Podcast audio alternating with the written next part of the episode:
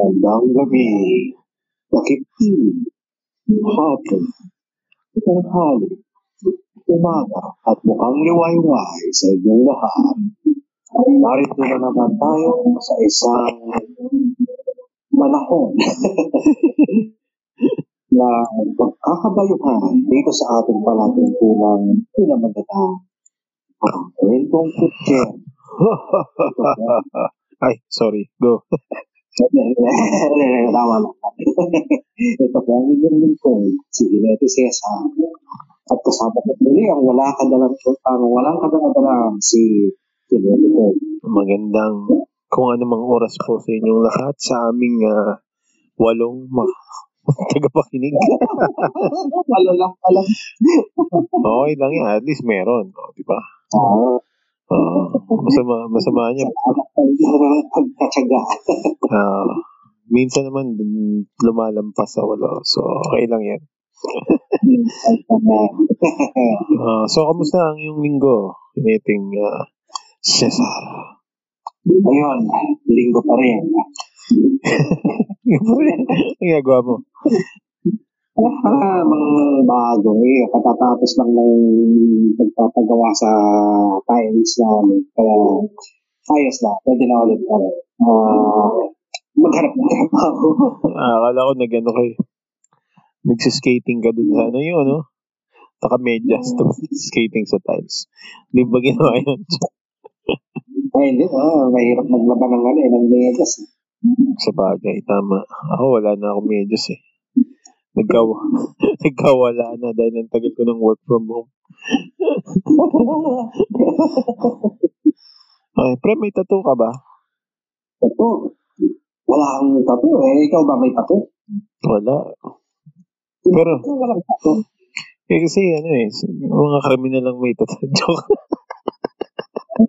joke lang, joke lang. Yan ang stigma ng mga tangang Pinoy. Pero, ah, kaya ako lang naman natanong eh, ah, familiar ka ba kay Wang Od? Ah, yung ano, yung matandang babae dun sa ano, saan ba siya? Sa Baguio ba siya o sa ano? Ito ba? Hindi nalimutan ko ng bandang pa siya banda eh. Basta sa bundok. Alam ko Mount Province yun. Basta sa bundok, dun siya. Benguet? Ano ba yung Benguet? Benguet, Baguio, parehas lang yun, di ba? Alam ko medyo malayo na yung county yung bago, yung Benguet. Ata. Baka doon, baka doon. Okay, so anyway, ah eh, nagkaroon siya ng issue recently kay, ah, familiar ka ba kay ano? Nas Daily? Ah, yung Iranian ba yun na nag-ano, nagbibideo ng mga tungkol sa kung ano-anong kultura. Yung parang namumulat ba sa mundo. Mga feel good na no, videos ba? Oo, sabi, feel good videos. Pero ngayon, nagkaka-issue siya kay Wang Od. Alam mo yung issue? Ano nangyari? So, nabalita ko siya, nadaanan ko siya ng minsan pagka nag-scroll ako sa Facebook. Eh, nakita ko nga na parang wala daw, ano, wala daw ah, parang consent. Si, ano, yung Iranian, yung kay sa last lady dun sa pamilya ni Wangud. Ano ba kwento niyan? Kasi hindi ko nabasa ng mainam. Ang sabi, no? Kasi hindi rin ako nagbasa ng maayos. Nanonood ako ng mga video, pero ang, ang sabi is, ah nag, nag-open kasi sila, sila Nas, ewan ko, at isang tao lang ba to? Nas Daily o yung team? Yung team yata to eh. Okay, so, Mari nga. ah nag-open sila ng mga ano, ah, online academy, parang yung mga masterclass, ah, Coursera, mga ganon. Ah, Ah, magbabayad ka tapos merong video courses or live courses yata sa iba. So, eh, in-include niya yung ano, pambabatok na traditional. Oo. Oo nga, magaling ka dyan eh. Bully ka, di ba? Ah, so basically, yung mambabatok eh, yung style ng tattooing ni Wang Od. Ah, so, Buskalan, Kalinga pala, Kalinga. Ewan ko saan yun. Okay, ah, basta. sabi nga pa yun. Oo. So, yun yung traditional tattooing nila doon. Na ang ginagamit ay, hindi ko alam kung ano yun. Basta yung pinabatok, binupukpok. Oo, so in-offer ni Nas Daily, meron daw silang kontrata ni Wangot na ano, 750 ang benta niya per course. Kaya lang, uh, nagreklamo yung great granddaughter yata o grand niece ni Wangod na hindi daw alam nung matanda kung anong kanyang pinirmahan. So, ayun, nag, nag uh, siya ng kontrobersya. Kasi, matanda na to eh. 100 plus nito si Wangod. diba? So, Oo, tapos nagtato ka, diba? Nandun 4, sabi dito. Napakahirap naman na ganyan ang edad mo, tapos meron kang kontra. Eh, eh ikaw ba, sa tingin mo? Sinong nag-take advantage dito? eh kung walang alam yung matanda sa nangyayari. Tsaka alam ko hindi lang naman ata siya yung ano eh, yung parang may alam ng ano eh, ng paraan ng pag nabatok yung pagpatato. Hmm. Na yan. Di ba parang isang grupo sila, isang tribo. Parang marunong mag pagkakaintindi ko siya na lang eh. Tas, pero naturuan niya na yung ibang apo niya. Pagkakaalam ko. Uh, kasi kung ano, kung sa tradisyon naman yan, kung sa akin lang ha, kung maayos ang kanilang, kanilang naging mga usapan pagdating sa bayaran, ayos lang sana para mas lumawak yung ano yung maraming may alam ng kanilang estilo. Pero lang kung uh, talagang parang family secret siya. Mm. Tapos hindi naman payag yung mga mas nakakabata na kamag-anak ni Wang Yo. Yung mga yung kung ano yung talagang ano. Mm. Kung yung parang, da, hindi, dapat family secret to. Dapat tradition natin to. Hindi dapat ito uh, pinagpakitaan ng iba. Parang ganun. Eh, kung ganun na hindi sila pumayag, eh, tama lang. Tama lang na pwede silang magreklamo na parang wag pumatag. Eh, kung walang parang consent ng ibang pamilya, maliban kay Ewan ko, dahil nga, kung tunay na nag-take advantage itong grupo ng Nas Daily, eh, mali ng Nas Daily yun. Kasi parang um, inisa, iniisahan nila yung matanda. Uh, may sa kabilang ito nga yung traditional na kultura nila, parang worth it ba na ilabas mo ng 750 pesos tapos malalaman ng ibang tao yung pambabato. Tingin mo, worth it yun, yung pri- presyong yun? Hindi rin eh. Uh, maliit yun dahil ano yan eh. Legacy yan eh. Di ba? Hindi naman yung basta-basta. Kumbaga sa mga kusinero eh, kung meron silang sikretong putahe, Mm. Di ba dapat hindi binubunyag yung secret recipe? Secret niya eh. Oo nga eh. Ewan ko ba? Pero kasi, ang, syempre, two sides yung story ha. Sabi, may kontrata daw, alam nung, may, may pinakita siyang video eh. Nag-thumb mark si, si Wang Od, meron namang kasamang kamag-anak din yata. Problema, baka hindi rin naintindihan. so, Oo. Uh, hindi natin alam. Hindi na lang, mahirap yan. At saka balita ko yung Nas Dairy, tuloy-tuloy daw yung ano, yung pag uh, ng kanyang mga subscribers, nababawasan. Oo, uh, kasi... Parang, parang, parang kada segundo na parang i-refresh mo yung page niya, lagi nababawasan yung kanyang ano, yung mga followers na. Talaga? Oo, eh, sabi eh. Ewan ko kung mga Pinoy lang ba yun? o may mga taga-ibang bansa din na hindi sang-ayon dun sa sa parang pamamaraan ni Nastili. Pero kitang-kita na tuloy-tuloy yung pag, pagbaba ng mga sumusubaybay sa kanya. Uh, mahirap din eh, no? Na hindi mo rin malalaman kung sino nagsasabi ng totoo. Kasi ano eh. Pero since Filipino, syempre, we protect our own, di ba? Tama naman. Tama naman yun. At saka dapat ano eh, yung malitag yun, sa totoo lang, sa akin lang, hindi naman malaking issue na yan. Kasi kung hindi pumayag na yung ano, yung ibang kapamilya ng ano, ng iwang mood. Mm. Doon na lang, tapos uh, doon na lang, uh, sana doon na lang natapos. Pero ang alam ko may isa pang issue yan si yung nasa Nas Daily na parang humirit ata na bakit parang ang hirap ng mga magsasaka? Parang gano'n, parang may gano'ng issue. Ah, Hindi, pero hindi ko lang alam kung paano tumakbo yung storyang yun. Pero para sa akin, kung medyo condescending, yung medyo pabalang yung dating ng ano ng pagkasabi ni ng ano ng Iranian sa pagiging mahirap ng mga magsasaka. Eh, oh, siguro, oh, masamang, masama yung dating nun. Pero kung ganun lang talaga siya magsalita, tsaka nakita naman yung sinabi lang niya yung naobserbahan niya, eh bakit tayo magagalit? Eh, tunay naman nangyayari yan.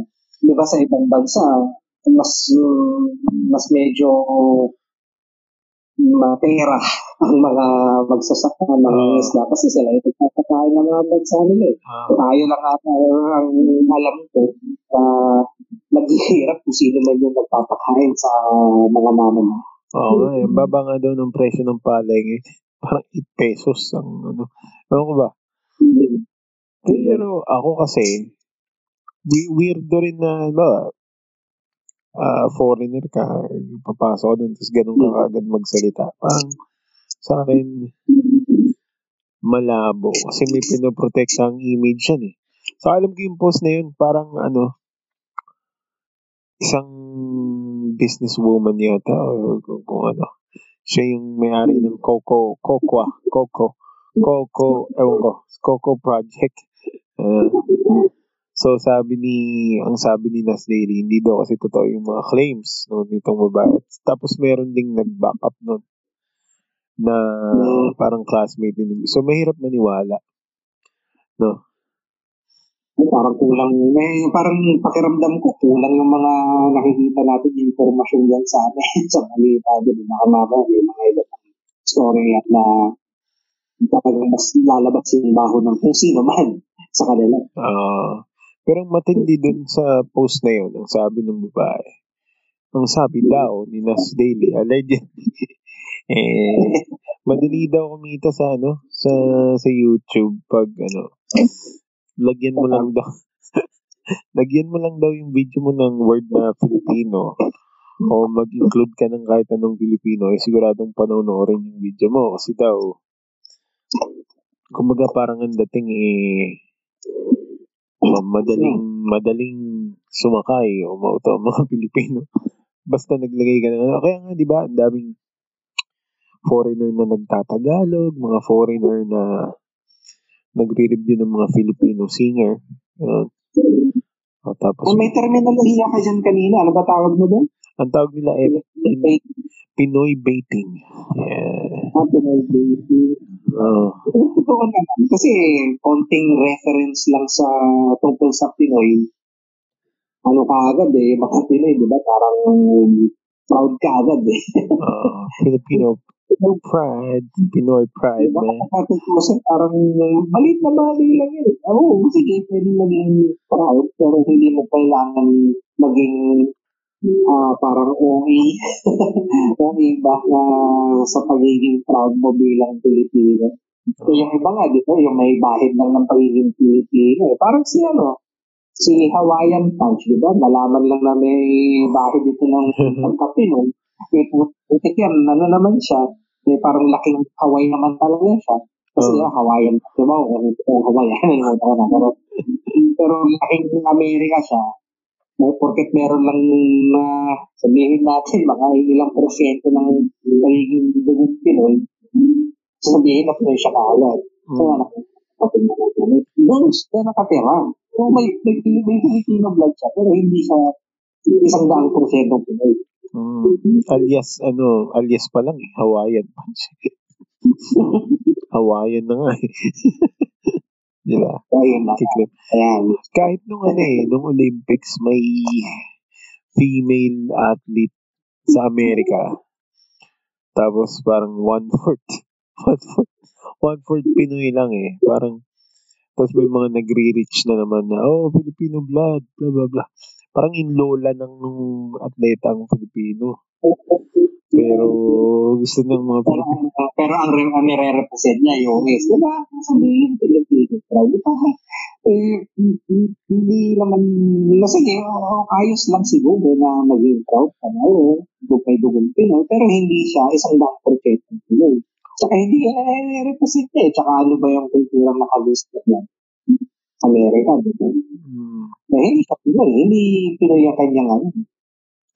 Hindi sa matatawag mo bang pride yon sa sarili mo kung sakay ka lang ng sakay sa sa mga may Filipino blood o mga ano sa tingin mo? Parang hindi rin eh. Okay na yung ano, ayos na yung maging proud ka. Pero hindi naman yung parang ah, ilalagay mo sila sa pedestal na parang, oh, yan. Ah, yan ang parang ang dating sa pag pinadala mo na yun sa, pinadala mo yan sa ibang bansa para i-represent tayo. Hindi, hindi ganyan. Okay lang yung kung meron sanang Filipino representation, pero huwag naman okay ang Pinoy din. Kasi maliban naman sa Pinoy ah, dating, eh, di ba maarte din tayo pagka sina-undermine o nilalait yung Pinoy. Oo. Pero masyadong okay ang reaction ng Pilipino. Okay, eh, ba't yung ano, ba't may kapag ka merong hapon na, ano, hapon na na feature sa isang palabas. Mm. Siguro hindi naman sila ganun ka-okay na, oh, hapon yan, ha? Diba? Tayo lang atang Pinoy ang ganun. Yata, ha? Hindi ko alam. Wala pa ako napapan. Wala naman ako narinig na Amerikano na gano'n. Hmm. Kahit hapon eh.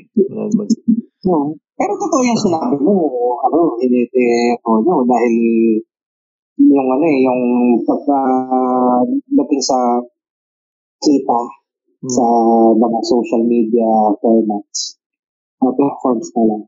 Yung mga magsalita ka lang ng Pinoy kung layuhan ka.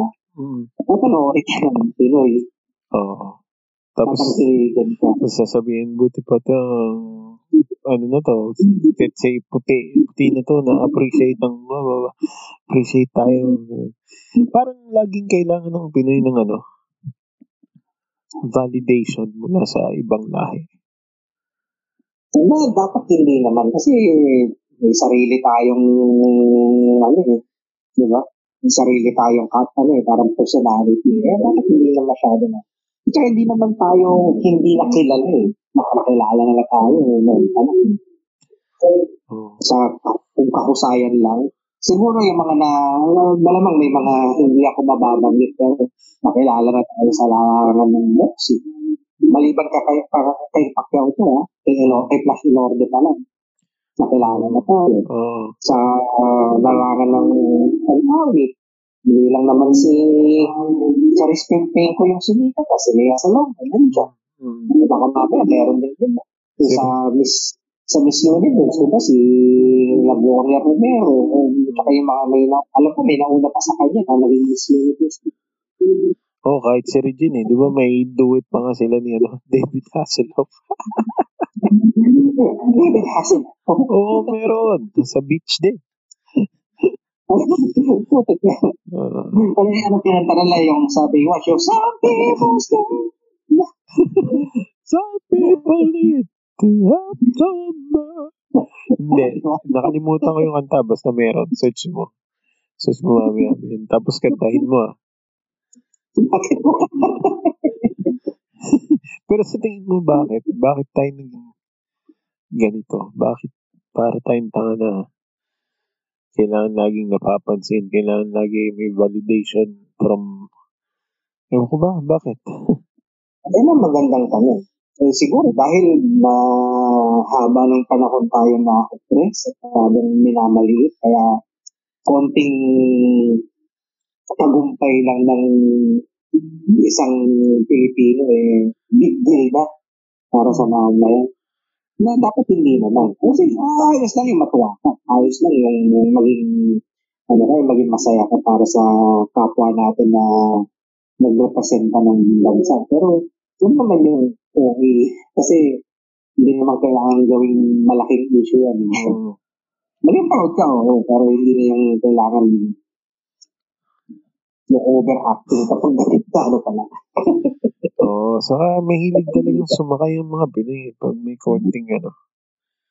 Naalala ko na naman yung post, yung naalala ba kinuwento ko na to yung kay Jordan Clarkson. Yung basketball player, ah, sabi na naman, only a person with Filipino blood can do that. Yung, kung yung kung yung kamay lang lumulusot sa Facebook, babatukan ko yung nag-comment. Parang niliteral niya yung ano, yung kanta ni nila Bambo na may agimat ang dugo. Di ba? Parang Pinoy lang ba may kaya yan? Kalukuhan mo. Eh, dami-daming player sa NBA. Kaya-kaya. So, So, mismo, diba? Eh, at saka, kailan pa tayo nanalo sa ibang bansa na magagaling sa basketball? Oo, na- tama naman na ano, eh, parang mahal ng Pilipino. mm, Hindi ako sa doon. yung ano, yung larong basketball. mm, Pero, hindi naman tayo kagalingan kasi we have to face it. Maliliit yung mga Pilipino. mm, Oo, siguro may mga style na mga mahuhusay.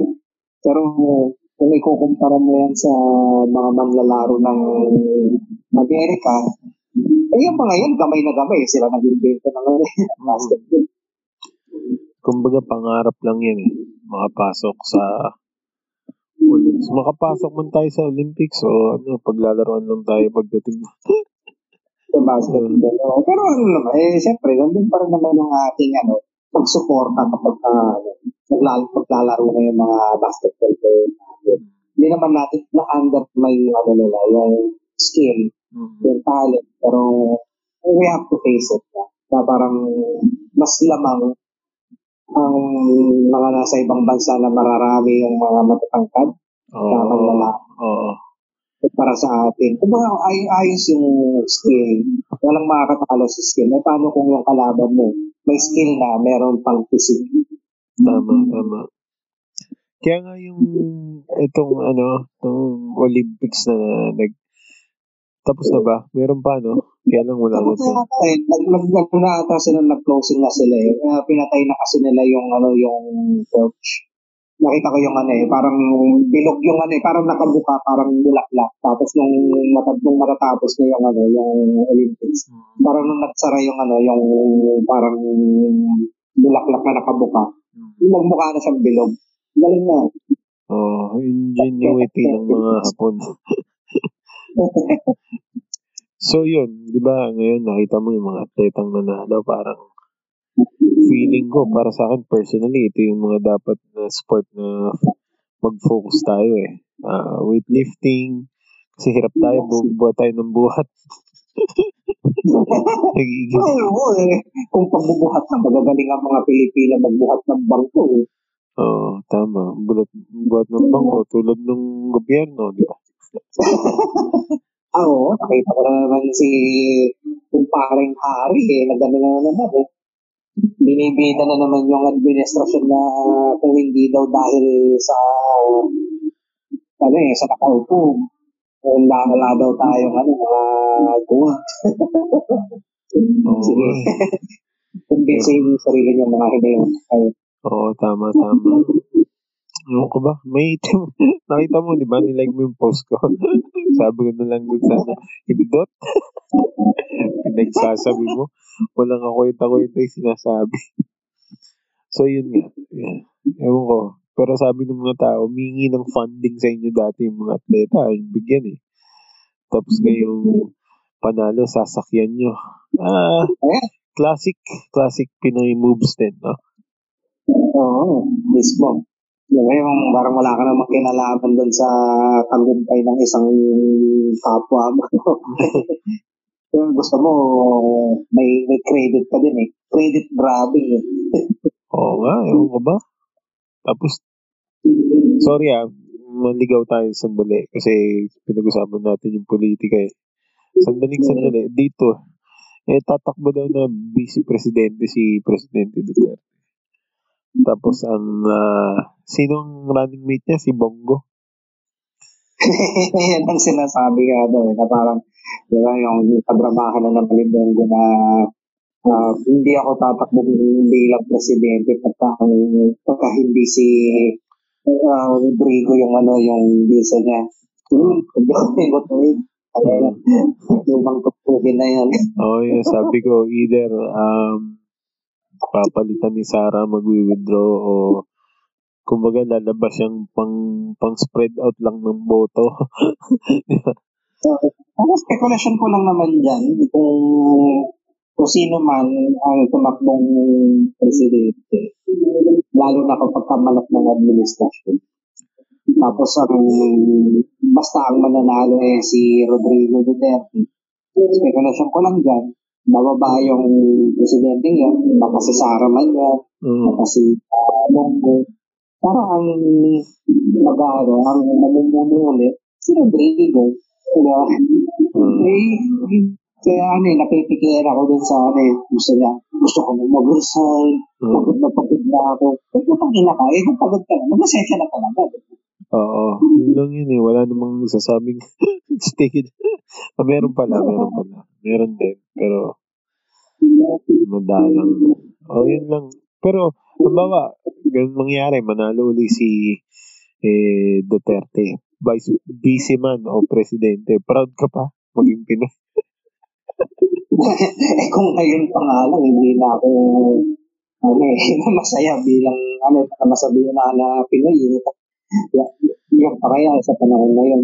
Noong panahon pa lang na yung nakaraang taon, Oh, Magmula nung nakita natin yung katarantaduhan ng administrasyon na ito, hindi na ako proud maging Pilipino. Hindi yung pa kaya, yung panahon yun. ewan ko.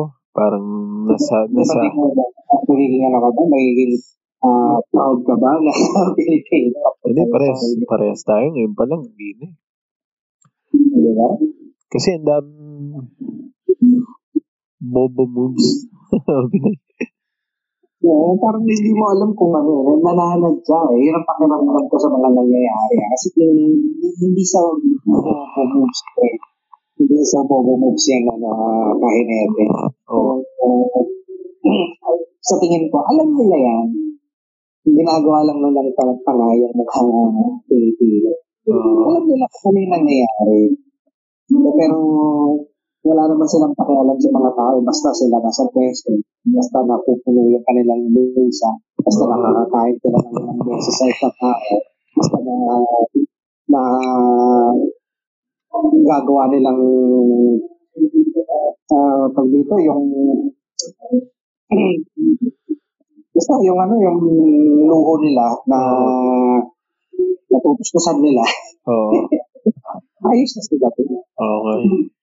kasi isipin mo kung tunay silang public servants dapat din tulad ng kasi pinag-uusapan natin ng mga sinauna pa dapat ay ah, ano to ah ideally ah Oo. dapat uh, buwan pa lang kaya nating pigilan yan Mm. Eh, pero ano yung solusyon na pinakita nila?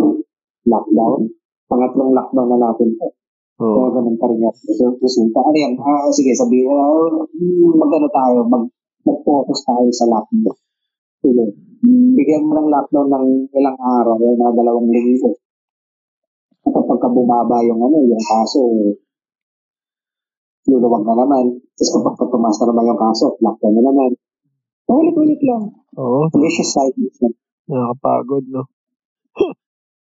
Vicious cycle siya. Ah, Ano pa, sige, ano pa yung mga solusyon nila sa pag ano, sa pag uh, dito sa ating ano, ah, problema sa pandemya. Di ba sara kay BSCBN? Di ba? Mangutang ng mangutang. Mm. Tapos sasabihin na walang pera. Ah, ano pa? Ah, yung mga pogo, tatawaging PPO. So sila yung mas malaki yung kita. Tapos yung mga Pilipino, walang wala talagang kinikita. Matagal na tayong Ano pa? binubuisit. Di ba yung ano ito? Ewan ko lang kung itong huling ano, balita na kita mo to. Alam ko maliit na balita lang to. Pero yung McDonald's dyan sa ano sa Bilcoa, nagsara na pala. Oo nga, oo nga. Nabasa ko. Di ba? Kaya ang ibig sabihin, kahit na malaking prangkisa, kaya ano, yung McDonald's, kapag walang tumatangkilik, eh, basta bagay, pa kasi nang kakangkilik. Eh kung walang pera ang tao, Oo. Kasi ano magsasara yan? Eh, di, ibig sabihin yan, marami na naman yung mga wala ng trabaho. Oh, saka, Hindi naman nila alam saan sila magkukuha ng pera. oh, walang pasok eh. Walang pasok ang UP. Di ba? Tapos, yan nga, patuloy-tuloy, lockdown. So, yun, nakakasama. Ah, ako nga, pagod na pagod na ako sa lockdown kasi ang daming hassle. Tulad kanina, hinatid ko yung misis ko. Pag uwi ko, dalawang checkpoint ang dinaanan ko. Tapos sabi ko nga, sabi ko nga sa misis ko, nakakatawa kasi. Eh, ewan ko kung nagawi ka na dito sa Malabon. Basta pagtawid mo kasi, mayroon tayong, may intersection uh, sa may letre. So, parang apat na ano. Siyempre, intersection nga. Ba't ko ba in-explain? naglagay ng checkpoint, pagtawid na pagtawid mo, masada eh, siyempre may stoplights, di ba? So, ewan ko, nag-traffic. kasi, kasi hinihinto ka doon sa gitna na intersection. so, lalong nagkabulbol. Sabi ko, ano ba namang, ano yan? Pupwesto mo na lang yung checkpoint mo, jump pa, alam mong may stoplight, ano magkakabuhol-buhol. Minsan parang hindi pinag-iisipan eh yung mga tangang ano, mga tangang moves yung ginagawa nila. Parang itong ginawa ni Elasar nung minsan na binawi naman. Oo. Uh. Diba? Naintindihan ko yung, sige, kukuha ng ano, ng uh, certificate of employment. Uh, diba? Mm. Uh, para, kasi yung mga empleyado na, yung mga hindi pinag-uwat something. Uh. Yeah, hindi naman sila ano eh, parang essential workers. Uh, uh, hahanapan sila ng parang identification uh, para palulusutin sila na, o teka lang, pinayagan ito na, na, na magtrabaho on site. Eh, kita, may hihingi ka pa ng, ano, ng business permit. Eh, baka alam mo yung business permit? Eh, dokumento ng negosyo, ng negosyante yan eh. Hindi yan, hindi yan, ano eh, hindi yan para sa empleyado to consume, to use. Sa, oh. sa negosyante lang yan. Oh. Di ba, tangat ka lang din. Oo, oh, tama, Parang, tama. Walang pinagkaiba yan dun sa ano eh, sa mga ano eh, yung mga shield na gina, na ano eh, na pinipilit sa mga motor. Ganun lang katanga yan eh. Oo, uh, biruin mo. Oo nga, kaya pala may business permit tong misis ko dun sa. Sabi ko, ba't may business permit dito? Hiningi pala yun, hiningi pala yun. Para sa, yan. Para alam ko binawi nila yung sa business permit. Ayun ang alam ko ha, pero alam ko. Hindi, para safe lang siguro, no? Kaya pinrint out na rin. Baka mamaya kasi alam mo naman yung pagkakaskid ng information, iba-iba eh. Ang mga palpapekok din eh, no? Uh, kaya mapapailing ka na lang sa bawat balita eh. Eh, ito pala, naalala ko lang. Ano ba masasabi mo dun sa alitan nila? Nino? ni Isko tsaka ni tatay ng mga yan. Meron ba? Hindi ko alam eh. Hindi ko alam mga... Meron. Meron sila uh, parang ano, yung parang nagpaparinigan na ano, na parang hindi, hindi daw ano ma... Kasi hindi nga maayos yung ano, di ba? Yung, pag, yung bakunahan dun sa Maynila. Mm. Hindi nagsisitumugan kasi yung tao eh. Uh-huh. Parang story ata niyan may mga hindi ko lang alam kung totoo ah, yung ibang parte. Pero ang alam ko na tunay na nangyari, eh, may mga pumupunta sa mga vaccination center ng mga gabi pa lang doon na, na nagpapalipas hmm. hanggang sa kinabukasan. Uh, Kumbaga, pipila sila, sila ng ganun. Parang concert. Wow. diba? Uh, o kaya kapag ka, parang sa Amerika, kapag ka merong binibentang bagong gadget, di ba? Yung iPhone maglalatag pa sila ng ano, di ba? Di ba? Yun sa labas ng ano, ng tindahan. Pero, eh, yung ano naman, yung sa, sa vaccination center kasi, ginawa ata nila nun. Ito matagal ng balita to. Yung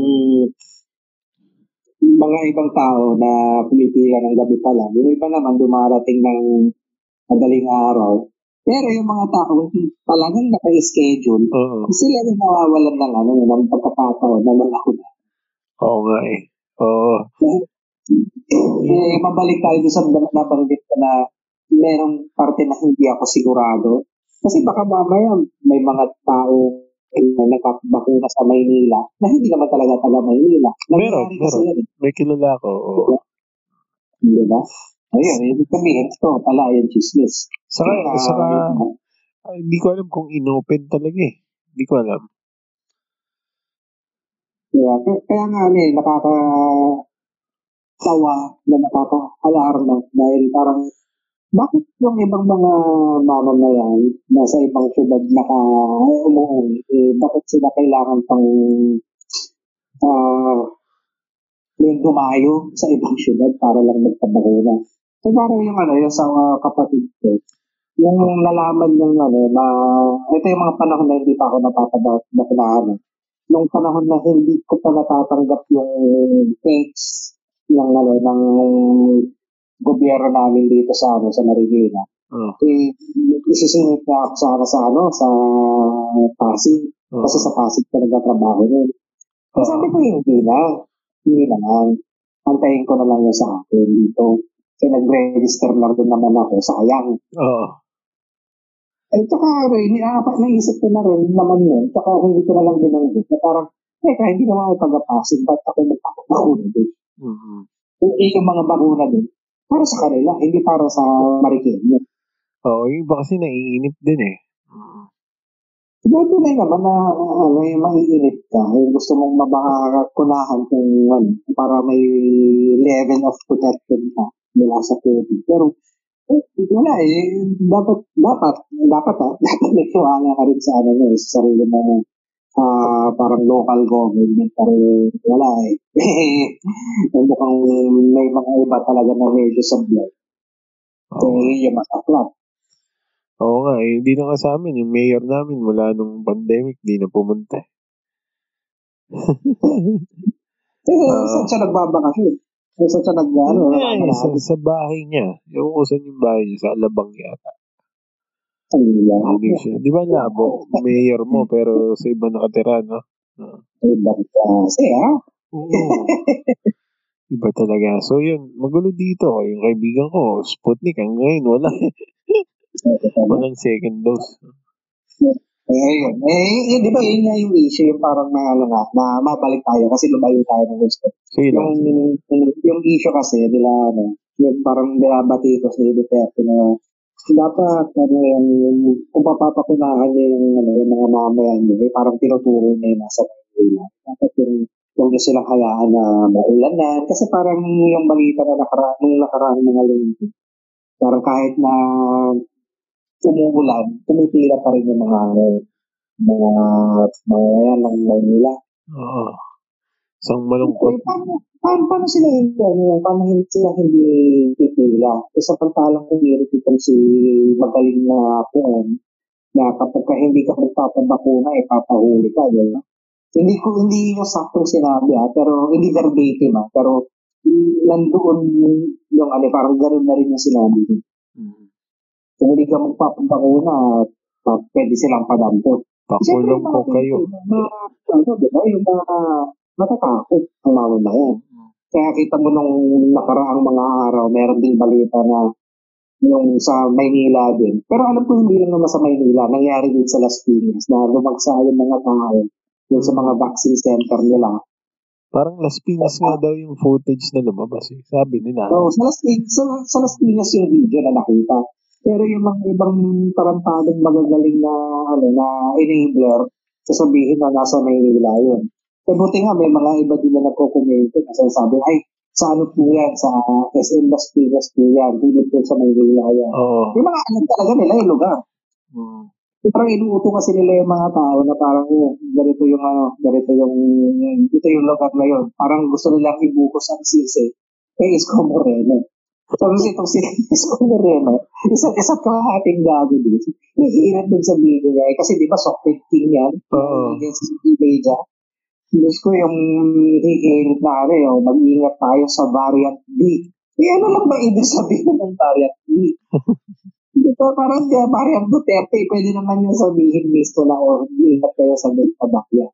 Uh, Kasi alam ko Manila, isa sa mga matataas yung Delta Variant. Pero alam ko mas mataas yung nasa Pasig. Parang, oo. Mataas yata Kasi mas, nasa 20 mahigit no, nasa 23 ata yung ano, yung bilang ng ano, ng mga na na ita lang ano, may Delta variant. Parang Ito sa Marikina may isa. Sa amin, pito yata eh. Pito. Itas na nakita ko. So, dapat mag-ingat tayong lahat. Yung Pero- Delta variant. Pero, ikaw, ano ba sa palagay mo? Yung alitan ng dalawang tukmol, Ay, bahala sila sa buhay nila. uh, na parang palabas ba yan para sa'yo? O tunay na talagang nag, ah, sila na may alitan na hindi pagkakaintindihan? Hindi ko alam ah, kasi meron ding issue na parang pinadala ng ano, anong tawag doon? Yung dapat kang mag-explain. Ay, sa DILG, Oo. Diba yung sinasabi mo, yung may pinadala silang ano, parang notice na ano, na parang bakit hindi daw Nag-comply. Ah, oo. parang gumana yung ano, yung sa war on drugs na naman, nakikita, ano, war on drugs pa rin. Pandemya na nga yung problema, war on drugs pa rin. Pero yung ano, ang problema kasi dun sa ano na yun, sa pinadalang papel ng ano, ng DILG, 2018, yung ano, yung reklamo. Mm. Eh, hindi pa 2018 mayor si Isko Moreno. Mm. Eh, Tapos binawi din nila. Na nakakatawa, eh, kung masyado kayong ah, atat na mag, ano, yung mag ah, pasa ng sisi kung bakit hindi nagtagumpay ang war on drugs ni Tatay, bakit hindi si Erap yung hinabol niya? Kasi Erap yung ano nun, yung... Wala daw silbi pag inabol ka. Din mga. Pero, ko. Boss? Kasi, ano, yun eh. feeling ko kasi, feeling ko din, ah, yung gobyerno, nag-ano na rin, doon sa mga possible candidates. Kasi unang inaway, si Pacquiao. Tapos, si Isko. So, pinapaka, nag, nagtatry mag-assert ng dominance. Sino? eh, kaya lang, pumapalag na din yung mga presidentiable. Siyempre, ayaw nilang matalo.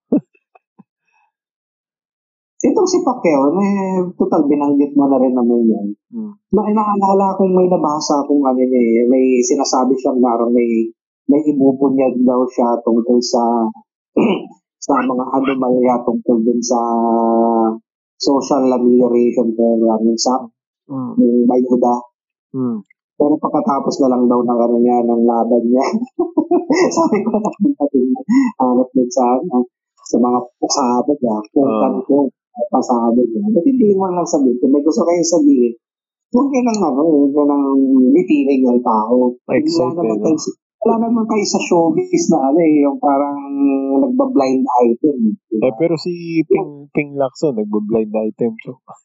Eh, yan din, mahilig din yan eh, sa, Hmm. ano yung laptop, sa kanyang mga, ano, mga anunsyo. Gusto ko meron ka ng ebidensya, kung solid na solid na yan, bunyag mo na. Hindi na kailangan yung blind item, para kayong baklang ano eh, ah, reporter ng show. Parang si Jobert Sokal dito ba? Diba? Parang Hmm. ako, wala akong anything against yung LGBTQ. Alam ko, paulit-ulit na natin sa kasama. Pero, wala, di ba? Gano'n naman talaga sa showbiz natin dito sa Pilipinas. At saka kayo medyo bakla tapos yung pahiling magano. At saka dito naman sa atin na uso yung gano'n eh. Oo. Kung hindi ka yung ano, yung parang si, ano, parang si Lolet Solis o si Christy Pernin. Mm. Eh, ano ka, eh, parang bakla ka na, ano, na nahilig magbunyag mga, ano, ng mga sikreto sa showbiz, parang sila, ano, sila ang GBS, di ba? Yung mahilig mag-blind item. Oo, pag may nag-out nga dito, nililipat sa ano eh. Yung reporter dati sa Channel 2, nakalimutan ko pangalan. Seryosong reporter. Nag-out siya. Nilipat sa showbiz. Nakalimutan ko. Nilipat sa showbiz news. Miss ba? Oo, nakalimutan ko yung pangalan. Mistiso yun eh. Tapos, basta sikat na reporter yun dati. So, bago siya nag-out, serious reporter siya.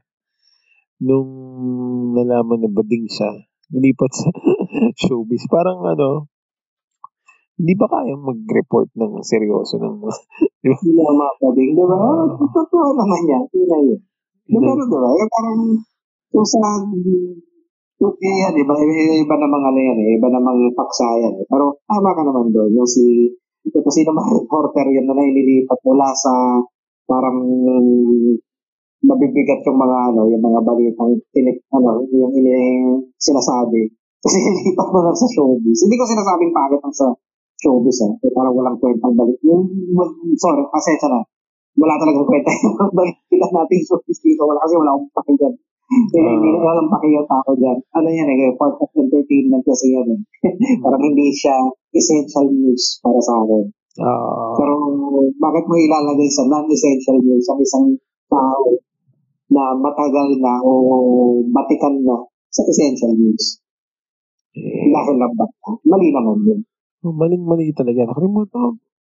Basta, ma maalala ko siguro pag nalala ko, sabihin ko sa'yo kung sino. Wala na rin ngayon eh. Um, so, baka kaya hindi ko naalala. Ikaw ba? Balik tayo. Palabas? Palabas ba tong away-away na to? Sa tingin ko palabas na yun. Dahil unang-una, magkaano na sila eh. Di ba? Parang alam, nakikita mo naman na ano eh, Duterte-like lang naman itong si Isko, ano eh, si Isko eh. Oo. Di ba? Eh, parang nasira na siya sa akin ng Dolomite pa lang. Tsaka kung paano siya magsalita, alam mo ano eh, alam mo wala pag Duterte yung ano. Tsaka ano eh, alam naman ng tao ito na nakakapansin. Nothing against kay Isko Moreno. Siguro may mga naayos siyang mga bagay dyan sa, ano, sa Manila. Di talaga Mhm. makikita mo yung uh, umunlad talaga ang lungsod niya. Pero hindi, ano eh, maalam talaga ng tao na naging balimbing din siya pagdating sa kanyang mga, mga kapartido. Kasi nung panahon na, ano, di ba, nung si Erap yung mayor, pa siya siguro vice mayor ng panahon na yun. Parang, o ano, ayos si ano eh, ayos si Erap sa kanya eh. Pero nung siya na yung naging mayor, di ba, kung ano-ano na yung pinagsasabi niya, Mhm. na masama tungkol kay Erap, Mhm. Eh, lalo na dito, kaya nga iniisip ko, baka magkapartido pa rin sila talaga. At saka alam naman siguro ng administrasyon na to na hindi na lahat naniniwala sa palabas nila. Oo. Diba? Kaya ako parang, sige, nakasa survey, si Sara Duterte, siya, si Rodrigo, nataas sila sa survey, pero alam naman nila siguro yung totoo na hindi na gusto ng tao ang pamamaraan ng pamamalakad nila. Oo. Kaya pwede nilang gawing pain na parang, kasi ang, ano, eh, ang Pilipino, unfortunately, actually, hindi naman sa akin, hindi lang naman Pilipino. So, sa kahit na ano sulat ng mundo, ang tao, mahilig sa underdog story. Mm, tama. Sino ba ang underdogs natin dito?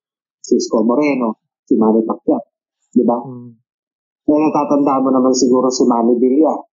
Di ba? Naalala mo yung kanyang campaign natin ng bago pa lang siya Dagat ng basura sa ba? Diba? Dagat ng basura. Yung parang sinasabi na laking hirap siya, nagsumikap siya. Kaya ang daming natuwa. At saka yung ang daming binoto sa kanya dahil ah, ito, ito ang politiko na makakaintindi sa atin. Ganyan, yan, yan ang nilalaro kasi nila. Sa tingin ko, ah, Hindi, ito Kasi- ko tama ka rin. kasi si, ano, si Isko Moreno, laking mahirap din. Eh, yun naman yung kwento niya noon, noon, ano, simulat sa pool pa lang, na nasaksihan naman natin. Ano, may mga dokumentary din na kapag ka ini-interview siya, kinukwento niya yung paghihirap niya ng, ng kabataan siya. Tapos magmula nung na-discover siya, na-discover siya ni, ano, ni Herman Moreno, naging artista siya sa That's Entertainment. Tapos nung nag-aaral siya sa ibang bansa, Harvard ba, hindi ko maalala, basta nag-aaral siya ng ano, ng maigi. Mm. Hanggang sa, eto, narating niya na yung ano, kung nasan siya ngayon. Pero, Meron din silang Pacquiao. Di ba? Nung Oo. nagsimula rin siya.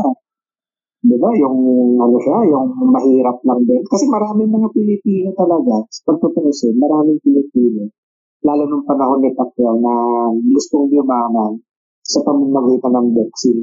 mm Kasi yan ang sa tingin nila na kaya nila. Eh kung may talento sila, oo, pwede naman. Pero yun nga lang, dapat tukatagal.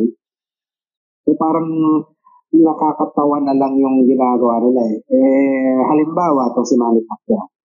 Ah, si ano, si... Eh, si Samula, oo, sinusundan ko siya. Bilang boksingero dahil, ano eh, from rags to riches yung dating niya eh. Oo. At saka may kita mo talaga yung pure talent niya. eh. Ang bilis ng mga sungkit niya, ang bilis ng ng malakas pa yung ano niya. Diba, mabilis yung footwork, malakas yung mga suntok. Talaga susundan mo. Tsaka pang world class talaga yung kanyang, ano, yung kanyang ah, ability bilang boksingero. Oo. Kaya nga lang, habang tumatagal, Eh, di ba? Puta mo na, wala nakabutot lagi sa kanya si ano, si, si Tidjan Roy, eh, yung si ano, Chapit. si Chabit, dahil, si Chabit dahil meron siyang alagang tigre, saka si Oo. Lito Atienza. Kaya ito, wala naman na alagang to si Lito Atienza. Tapos, sa tingin ko, pinano na lang siya eh, parang sinumbinsi siyang maging ano, maging ah, politiko. Oo. siguro, ito, Gamitan, dahil gamitan siguro may mga accounting tayong alam na si Pacquiao, siyempre, na, nasilaw na rin ng salapi. Hmm. Eh, kung ano-anong bisyo na rin yung meron. Oo. Hindi ko sabihin sa bisyo, na babae. Oo. Si Krista Ramilio, tingin sa kala- kalaman ng mga tao, nakalaki niya yun. Ah, talaga? Sure ka? Oo, sigurado ko. Yung best friend ko kasi, na nandyan dati sa, ano, sa, sa California. Hmm. Naging kapitbahay nila si, ano, si Krista Ramilio. Oo. Pag nakikita nila, buntis na lang. Saka lagi binibisita daw ni Manny Pacquiao Kung kaya? may ibang pag kay Krista Ramilio, di ba yung parang, di ko lang alam kung half-sister ni Sherwin Ordonez. Yun, nabuntis din niya. Hmm, eh, malakas ang dugo ni Manny. Ano kaya itsura ng mga anak? Eh, siguro ano, parang sanggol na nilagyan mo ng face mask na nakangit yung may ngiti ni Manny. Ah, di ba babaero nga siya dati no? Ngayon lang siya nagbago. Di ba? Hmm. Eh, Pero syempre, may imahin siyang ano, ina pinangangalagaan, kaya kailangan faithful siya kay Jinky. Oo. Tsaka siguro ano, eh, hindi rin sila aral sa ano, sa paghawak ng pera. Kaya kailangan din magpolitika. kaya Mm. kasi ano eh, 'di ba yung kanyang ano, yung kanyang ah laging ibinibida na gusto niyang tumulong sa kapwa niya. Kasi kung gusto mo talagang tumulong sa kapwa, hindi mo kailangan maging politiko. Ba't mo kailangan mag, ano, tumakbo for office? Hmm. Di ba naging gobernador muna siya nasa Sarang Sarangani nga ba? Basta naging gobernador Oo, siya yata. at naging senador, di ba? Parang hindi mo kailangan maging, ano, maging politiko gusto mo tumulong. Pwede naman siyang tumulong through charity. Oo. Malaki naman ang pera niya eh. Pero lang kung siguro, yun na nga, yung, kasi yung binabanggit ko na spekulasyon ko lang ha, na baka mamaya hindi rin sila marunong humawak ng pera, hindi nila alam kung paano lalaroin na para palalagoin, baka mahina sila sa negosyo, eh nagpolitika na lang. Maaari. Mm. Kasi fallback din naman yun ng maraming tao. Di ba? Ah, Kaya parang itong, ano, yung idolo ng marami, si Willie William eh. ano, nag-announce na ba? Tatakbo di daw. ba sinasabi nila na, di ba may binanggit siya noon? Ewan ko lang kung nagbago na yung ano, eh, statement niya. Pero di ba sabi niya, hindi naman tayo magkukomedya pagdating sa larangan na yan. So, ibig sabihin, may may pagkakataon na pwede siyang tumakbo. So Oh. lang yan, hindi ko siya iboboto, pasensya na. Eh, kung Sa sa kanya. nagkailangan sa kanya. Ba't ako, ba't ako, problema sa kanila, nagpapabulong sila eh. Yaman-yaman mo, nagagastos ka pa sa pagkakampanya mo. Although, siyempre, may financers din. Pero, ang dami ng pera, hindi ka makontento. Nakakatulong ka naman eh. Ang dami binibigyan ng jacket, di ba? Marami na hindi nilalamig. O, pera. Di ba? Hindi totoo naman, marami. Marami, naman siya nabibigyan ng cherry mobile. Oo. Di ba? Eh, parang marami siyang cellphone na naibibigay. Kahit nga yung, ano, di ba, yung bingi sa kapipe, may cellphone. Tapos, meron ka ng helicopter. Oo.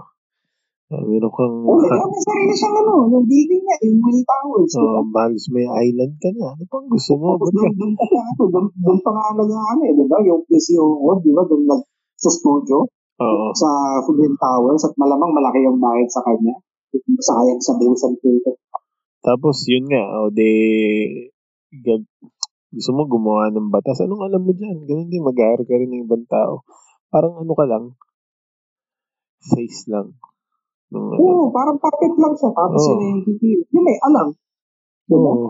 Eh, bakit pa? Dami-dami pera. Mag-enjoy ka na lang. Wala, eh, siguro, ano, makaalam din niya na medyo nalalaw siya, tsaka alam niya ang mga tao, talagang kaya lang siya sinusubaybayan, hindi dahil sa talento niya. May mga ilan siguro na sumusubaybay sa kanya dahil natutuwa sa pamamaraan ng pag-awit niya, yung pagpapatawa niya, yung paano siya humawak ng variety show. Pero hindi lahat. Tumatangkilik talaga. Oo, tama, tama. Kaya kung ako sa mga ganyan, doon na lang ako, mananahimik na lang ako, dami kong pera, kain, tulog, uh, bili ako, bili ako kotse, ganun. Hindi ako makontento. Pwede, parang ganun din yan. Ganun din naman yung ginawa ni Lito Lapid kasi alam ko, malakas na rin siya sa ano. Hindi na siya pwede mag action star, hindi na siya pwede mag-stunts dahil matanda na rin siya. Kasi Saka- parang siya rin, Lito Lapid siya, yung parang ano eh, gumagawa lahat ng stunts niya sa, ano, sa mga pelikula ng kapanahonan ng kalakasan niya. Hindi na siya makahati ng bala. So. Hindi na siya makaka, ah, talon dun sa, ano, sa second, mula sa second floor pababa, habang bumaba rin. Oh, pero yung ko ba, fallback sina, si Bato nga, di ba? Sa pa yan, sa panggago yan, wala namang alam yan. Eh. Na daw alam. Pa rin ano, kung hindi ko lang alam kung tunay na naitulak na yung ano, yung, yung bibigyan ng baril yung mga bumbero. Eh. Pero Oo daw yung eh, di ba? yung pinipilit niya. Yung pa rin eh. Di Kasi sa, alam ko nung una na basura yun eh. Pero ngayon parang naitutulak na naman eh. saka yung statement niya dati nung nanalo siya na willing siyang mag-aaral, nanalo na, so mag-aaral na. Parang, meron bang, ang normal na Pilipino, kukuha ng trabaho, kailangan alam yung gagawin. Kadalasan, oo. Pero bakit, saka politika yun eh. Hindi naman yung basta-basta parang korporasyon lang na ano eh, na applyan mo eh. Di ba? Eh, sa- sana nga, eh, mas mahigpit sila sa gobyerno dahil kung tayo nga nag-a-apply tayo bilang sabihin natin ah doon sa mga medyo mas mura ang bayad kumpara sa call center. Kung sila, sabihin nila, ay, ano eh, wala kaming, ay, kailangan mo ng, ng ano eh, ng karanasan eh. Eh, parang Oo. kunwari ako, bilang nakatapos ako ng psikolohiya, eh, ano ba yung pwede kong trabaho sa isang, ano, sa isang corporate ah, setting, di ba, HR. Oo. Eh, pero hindi nila ako tatanggapin dahil wala akong karanasan bilang HR. Eh, paano ako magkakaroon ng karanasan? Kung hindi ako magtatrabaho ngayon dyan. Hindi ako tuturuan. Parang ganyan din dapat kahigpit yung gobyerno. Oo, dapat, Diba? dapat. Para, para patas, di ba? Anak ng pati yan. Tayo, bilang mamamayan, tayo na yung napagkakaitan ng, ano, ng pagkakataon. Tapos itong mga lintik na to, hindi. Oo nga, oo nga. Pero, ganyan nga, baluktot pa ang ano eh, sistema. So, wala tayo mag... Pero may tanong ko sa'yo. Hmm. Halimbawa, di ba, underdogs. mga sa dalawang sa dalawang underdog si Isko sa si Pacquiao. Halimbawa, sila lang ang pagpipilian mo kanino ka boboto. Diyos ko po. Dalawa lang, dalawa lang sila. Dapat may sagot ka. Pwede kong pag-usapan ng natin ito kapag ka meron, pag sigurado ng may mga, Hindi, dapat sumagot ka. Dapat sumagot ka. na ano eh, sa pagkatapos ng Oktubre. Pag solid na yung ano, yung lineup ba. Oo, kasi ano eh, sa padamihan ng bumubulong, ang dami bumubulong kay Manny. Tapos ang dali niyang isway. Um, pakadali, di ba nag-basketball player pa yan? May bumulong siguro dyan. O sige, ba, sige, bayaran mo yung ano, bayaran mo yung ano, sponsor mo yung team namin. Tapos pwede ka mag-playing coach. Kung bibigyan ko yung tanong mo, kung may pipiliin ako sa pagitan ni Isko Moreno at kay Manny Pacquiao, mas pipiliin ko si Isko Moreno. Bakit? Kasi unang-una, kailangan natin ng marunong magkapagtalastasan sa sa UN. Oo. Kailangan yun. Hindi pwedeng puro Pinoy ka lang. Oo. Kahit na mag-aral pa itong si Manny Pacquiao, kung, pa, kung puro ka you know, kung hindi mo kayang may paliwanag yung website mo, in straight English, hindi pwede. sa God-God. Hindi naman sa masama. Hindi, pwede- hindi rin pwede yung God-God kasi politika yan eh. Oo. hindi mo pwede ipakalo ang relihiyon sa politika. Bad trip na bad trip nga ako yung dati nung ano, nandun pa siya kay Bob Arum. Yung di ba pag mananalo, tatanungin ng simpleng tanong, sino gusto mong kalaban? Anong sasabi mo kay Floyd? Ah, it's up to my promoter. Sabi ko, ano ba to? Walang kay Bro, it's up to my promoter. Eh, gago nga yung promoter mo. Si Bob Arum ba ito yung ano, yung may palabas dati sa Channel 9 yung debates? Bob Garon pala yun. Diba? Kasi si Bob Arum pala yun. Si Bob Arum eh, yung matandang Yung ano, yung matanda na may ari ng ano, ng, ano, ano bang promotion niya? top rank. Ah, Top rank. Ano, top rank. ah, yung pagkatanda-tanda na, gahamon pa. Ah, it's up to my promoter. Laging ganun. Bad trip, walang kwentang interview. Yeah. Eh, sige, maintindihan natin na pwede naman siguro ng sinali Pacquiao. Pero, yes ko, yun ang naalala ko nung may tinutulak siyang batas para sa ikabubuti ng mga manlalaro kay Drilon dun sa Senate. Mm. Hindi rin siya marunong magpaliwanag eh. Eh kung doon pa lang hindi siya marunong magpaliwanag, sa ano pa kaya sa ano, sa world uh, government, sa unit. Ah, sa akin hindi, ang ano eh, at least yung background ni Isko kasi siyempre, Senado. Although may background naman sa, lagi kasi absent si Manny eh. Di ba? Kahit nung governor pa lang. So, Madami kasi siyang mga ano eh, mga side ano eh, side uh, yung mga extracurricular activities eh. medyo swapang nga eh. Swapang sa extracurricular yun. Lahat kaya eh. Di ba nung, nung tumakbo na siyang bilang ano, ah, gobernador, di ba meron pa siyang palabas dyan dati sa ano, sa channel lang, 7. Meron ba? Tapos, meron siya palabas sa 7, kasama pa niya si Olmo. Tapos nung hindi na siya nagpapakita doon, sino yung pumalit sa kanya si Oye Alcacid. Parang paduan, di ba? Parang, Ah, yung parang ano, ng commitment. Di ba? Ba't ka gagawa ng, yung si, parang sitcom siya, sitcom. Yung parang, bakit ka gagawa ng commitment na hindi mo kayang paluligan? ah, tapos, di ba, ano nga, Bakit isa-isa lang? Eh, kung nandun ka na sa, ano, lumagpas ka na sa peak mo ng, sa pag-boxing, nung nag-retire ka, siguro mas may intindihan ko oo, kung saka lang siya tumakbo for office o sa politika. Kaysa yung ngayon, yung pinagsasabay niya, kita mo, senador siya. Kailangan, dapat, kailangan sila na magano yung nagpatupad ng mga batas. Kaya anong ginagawa niya? Nare-ensayo siya para mag-boxing. oo. Di sana tinapos niya muna yung karera niya bilang boksingero bago siya talaga nagpolitika. Oo, Sa saka, sa sa, sa, madali, madaling isway yan. Yun nga, sabi ko, nag-basketball player, nag, saka laging absent. Ah, Di ba? Eh, di ba? Kaya nga siya na, na ano eh, na convince ng politika dahil na kay Dito at Kesa at kay Chavit, yung mga sumasabit sa kanya. isa kung iisipin mo, since lawmaker siya, tapos si Isko, kung sa kanilang dalawa lang, si Isko nagmamanage talaga ng syudad. So, Hmm, kahit na micromanagement na hindi kailangan yung kanyang presente. Pero sige, mas, mas pipiliin ko na si Isko. Kaya ano, kay Manny Pacquiao. oh, dun lang sa dalawang, eh kung kay Sa Sara, kanilang dalawa, ha? eh kung kay Sara, kay Sara sa Kaleni. Ah, mahirap sagutin yan. Pero mas nag, ano ako, mas naglilin ang sagot ko kay Lenny Robredo. Bakit?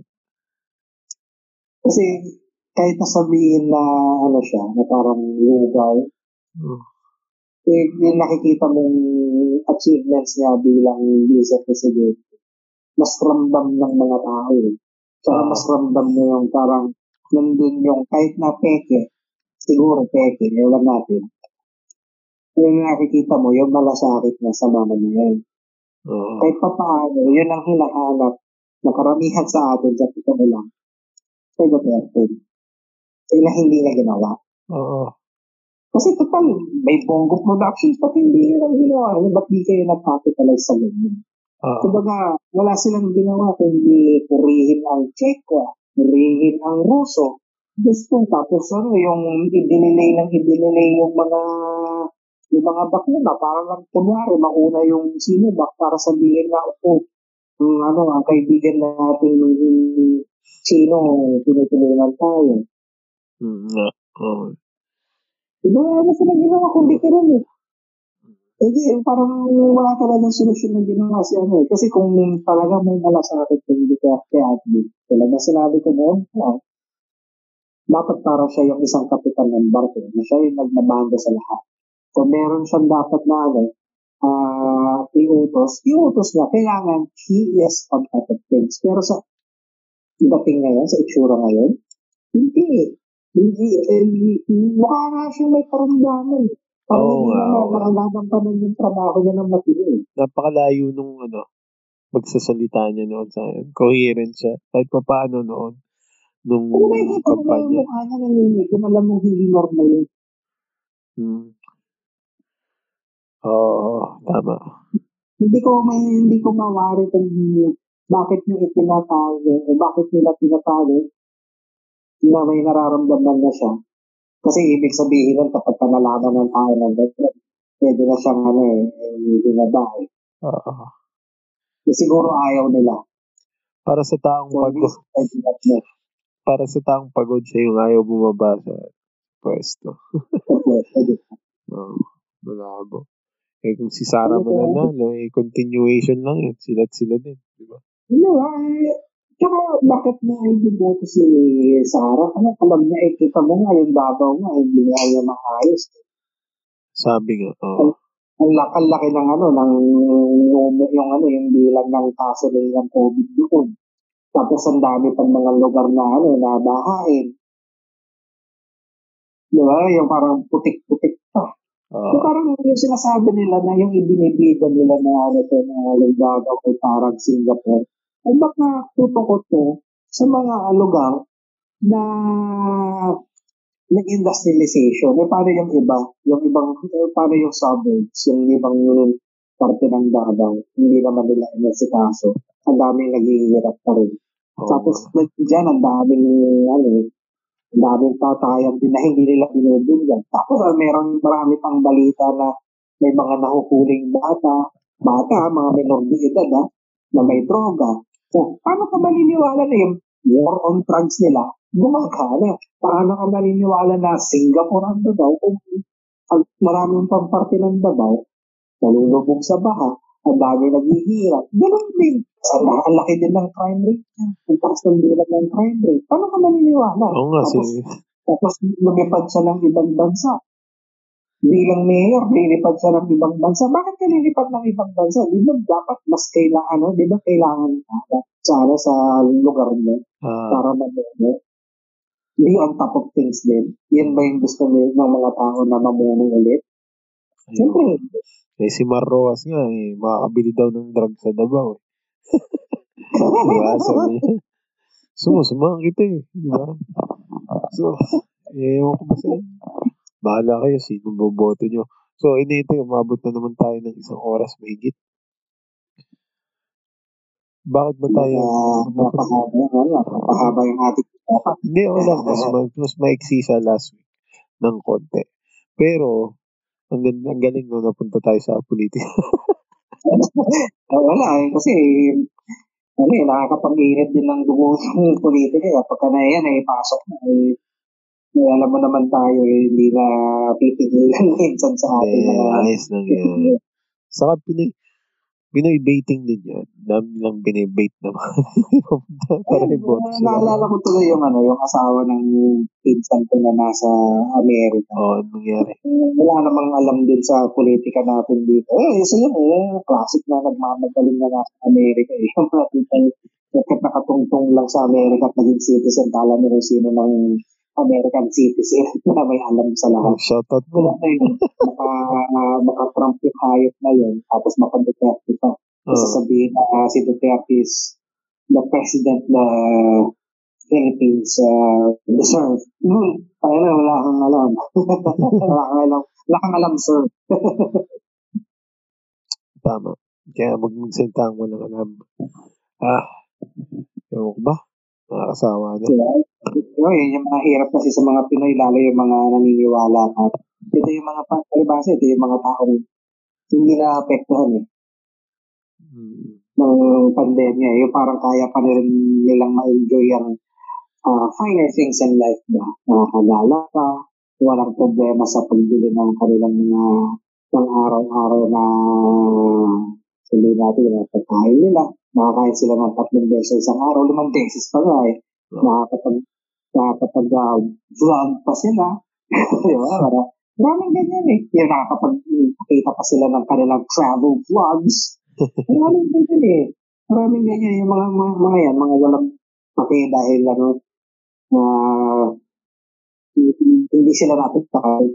Sana, for their sakes, hindi sila maapektuhan. At mamulat. Sana mamulat na lang sila ng pusa. Hindi yung mamumulat dahil naapektuhan sila at namamatayan ng tao. Ako, akala ko namulat, dilat na yung mata, patay na. Eh, pero ganun talaga, komplikado ang tao. Magulo. Oo. Eh, pagdating naman sa Pinoy dating, eh, huwag naman masyadong kohi yung mga Pilipino. Hindi parang, Oo. sige, ayos lang yung maging, yung may pagmamalaki yung, ano, yung Pilipino. Na dahil naisama sa kung ano mang medium yan, maging Oo. pelikula, TV series, guesting sa talk show ng saan, sa palakasan, sports. Eh, oh, ayos na yung maging, ano, yung, yung may pagmamalaki. Pero yung okay. Tama. Sa mga sa mga dayuhan naman, eh, alam kasi nila yung ano eh, yung kahinaan ng Pilipino eh. Oo. kaya, kaya na-exploit eh. Oo. dapat hindi mo hanapin yung validation mo sa ibang lahi. Alam mo dapat yung worth mo. Yes, no? Problema sa Pinoy, hindi alam yung worth. Kaya binoboto yung mga... Oo, eh, nandun pa rin sa mentality na parang mas mababa tayo lagi sa ibang, ano eh, ibang lahi. na hindi tama. Oo. Di ba? Hindi tama yan. Di ba? Parang nadala.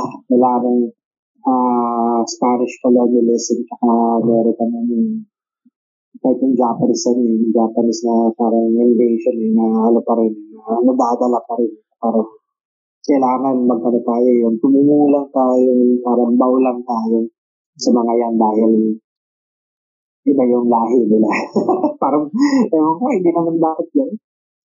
Eh, wala eh. Tingnan natin kung magbabago pa.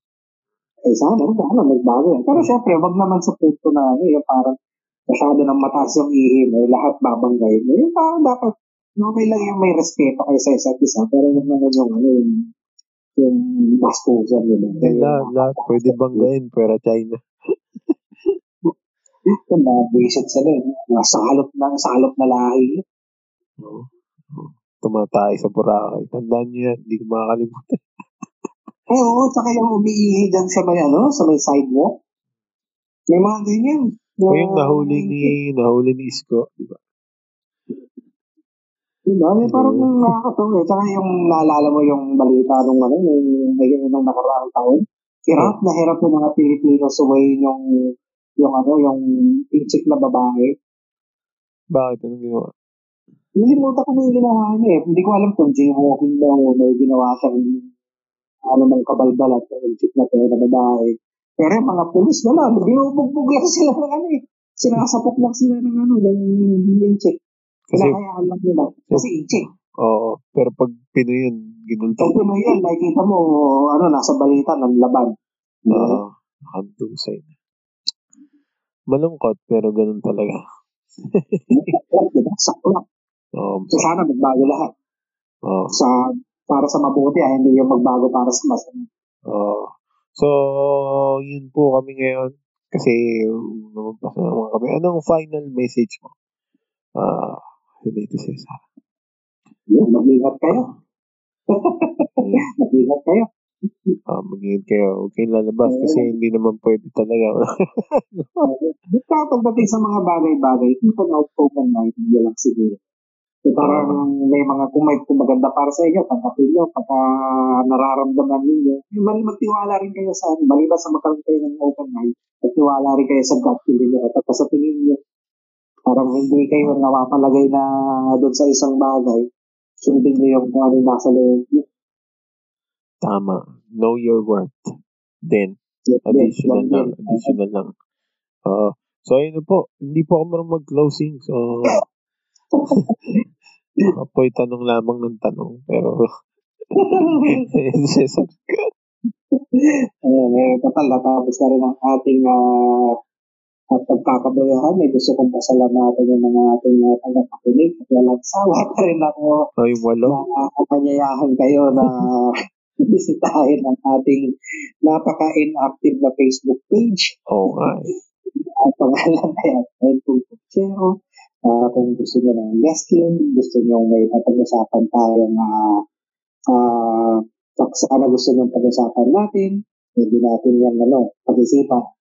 Ito. Pag-aaralan din namin yan para ah, mas natural ang ating ano, ang ating uh, pagtata uh, yung ating talakayan. Uh, hanggang sa muli, uh, ito, ito si uh, Jinete Cesar, kasama ko si Rete Tonyo, at gusto ko kayong sabihan. Gabi. okay. Oh, ulitin natin. Lagi tayo natatawa eh. Oo nga eh. Eh, Ayun, ah, take 3.